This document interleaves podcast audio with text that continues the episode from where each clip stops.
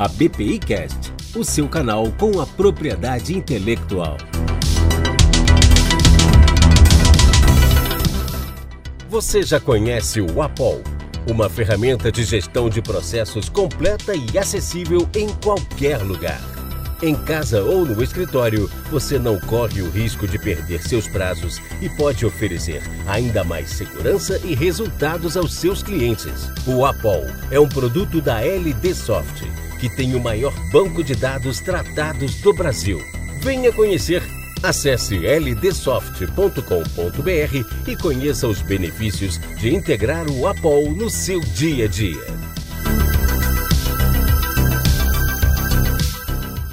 Olá, eu sou Janaína Toscan e esse é o ABPI Cast, o seu canal da propriedade intelectual. As medidas para o controle da situação sanitária no Brasil estão impondo respostas imediatas por parte da iniciativa privada e também dos órgãos públicos. Sendo o INPI uma autarquia de grande relevância para quem atua ou se vale de direitos industriais, o podcast de hoje convida o Dr. Júlio Castelo Branco, diretor de administração do INPI, para nos esclarecer sobre os impactos das medidas de controle e o teletrabalho no Instituto. E para colaborar no diálogo deste toque, contaremos também com o Dr. Ricardo Vieira de Mello, advogado especializado em propriedade intelectual, sócio do escritório Montauri Pimenta Machado e Vieira de Mello e membro de honra vitalício da BPI. Olá, doutor Ricardo, muito obrigada por estar aqui com a gente hoje. Obrigado, Janaína. Boa tarde. Boa tarde, Júlio. Tudo bem? Boa tarde, Ricardo. Boa tarde, Janaína. A ideia desse podcast, Júlio, é a gente passar um pouco para o usuário, né? Para as empresas, para todos nós, os escritórios também, é, como a gente está durante essa semana. Então, pensei aqui em começar perguntando a você como fica ou como está o INPI nesse momento em que cidades como Rio e São Paulo, coincidentemente ou não, decretaram 10 dias de feriado, sendo cinco dias úteis, outras cidades em lockdown e outras cidades que estão funcionando num ritmo normal, obviamente observando as regras sanitárias. Então, eu sei, no nosso primeiro podcast, ou primeiro encontro, o ano passado, quase um ano atrás, você falou que com o teletrabalho, né, que é diferente de home office, vocês estão em teletrabalho, né? Muitas pessoas voltaram para os seus estados de origem, né? Permitiu também não impactar muito naquela época e continuou bem nas decisões. Então, isso era é a minha primeira pergunta. Como está o INPI? Como fica o INPI nesse período? É, boa tarde, Ricardo. Boa tarde, Janaína e demais colegas da BPI. Eu acho, Ricardo, é, é que o entendimento do INPI dessa situação atual que nós estamos vivendo ela é muito clara, pelo menos no caso do, dos supostos feriados, né? A gente teve um entendimento, é, é, na verdade, a gente manteve o um foco muito grande em qual era o objetivo do, do suposto feriado a ser proposto. Na verdade, a gente indevidamente fala feriadão, mas não é o termo adequado. O que a gente estava buscando, está buscando o tempo todo, é preservar a vida das pessoas, é cuidar dos nossos colegas, cuidar da sociedade como um todo que trabalha com propriedade intelectual, para que todo mundo tenha saúde suficiente para poder a gente continuar o nosso trabalho que a gente já vinha, vinha fazendo antes da pandemia.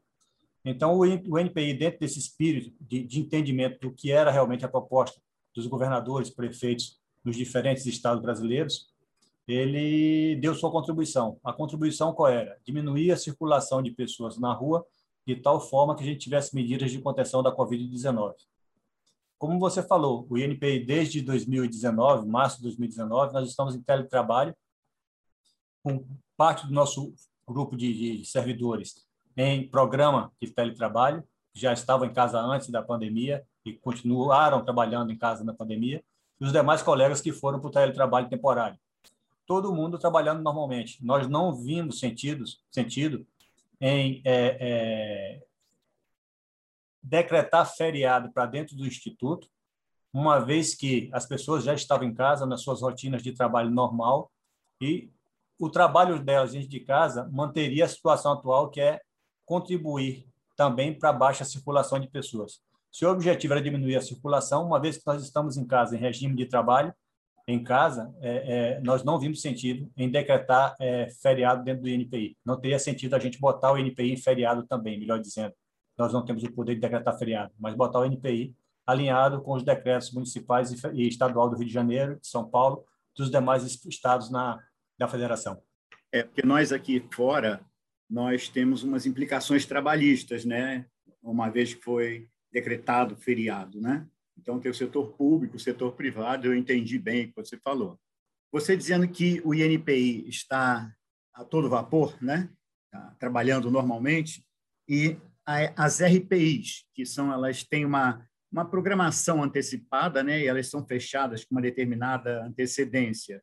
E na minha cabeça estava que o NPI também estivesse um pouco paralisado e isso poderia impactar na publicação das RPIs seguintes ou até em não ter uma ali mais para frente.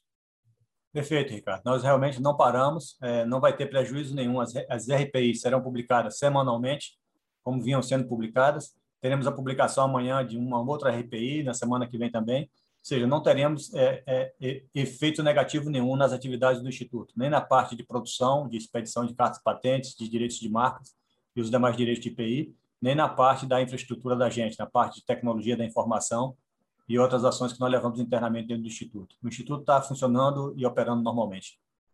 Mais uma, mais uma, um questionamento meu.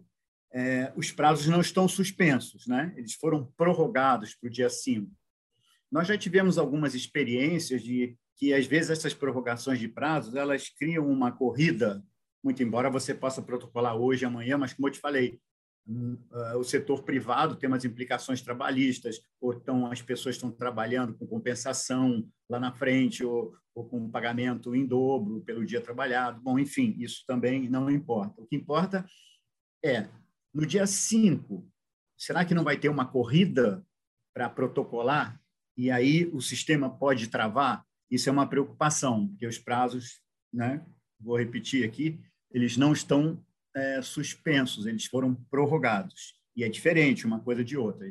Nesse caso de prorrogados, está claro que está prorrogado para o dia 5. Aí fica a preocupação da corrida de protocolo dia 5 e travar o sistema. Muito bem, cara. Essa pergunta sua é muito interessante, porque nós, nós tivemos o cuidado e analisamos todas essas situações, tá?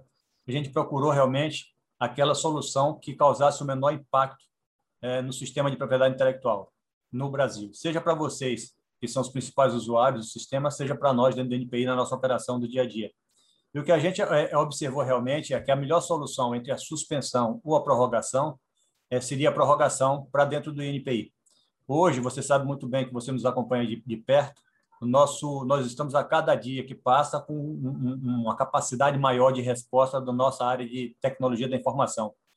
E em conversa com, com o coordenador da área, ele me, foi bem, me garantiu tranquilamente, Júlio, é, não vai ter problema, a gente vai conseguir colocar o INPI rodando. E mais ainda, a gente sabe muito bem, Ricardo, você sabe também que se nós tivermos problemas de comunicação com o Instituto no dia 5, e esse, essa, esse problema de comunicação se estender dentro daquele limite que é o estabelecido, terá uma nova é, é, devolução de prazo e a gente vai, vai corrigindo assim. A gente não acredita que esse impacto vai acontecer, tá, Ricardo? Eu só queria fazer uma observação que eu acho importante. A primeira delas, que a gente levou em consideração, é que a gente sabe que a maioria dos escritórios, ou pelo menos os escritórios que mais utilizam o serviço do NPI, eles estão informatizados, eles estão tão informatizados contra a gente do lado de cá. Então, a gente acredita que o impacto é, será pouco nesse processamento, nesse acúmulo de, de, de processos no dia 5.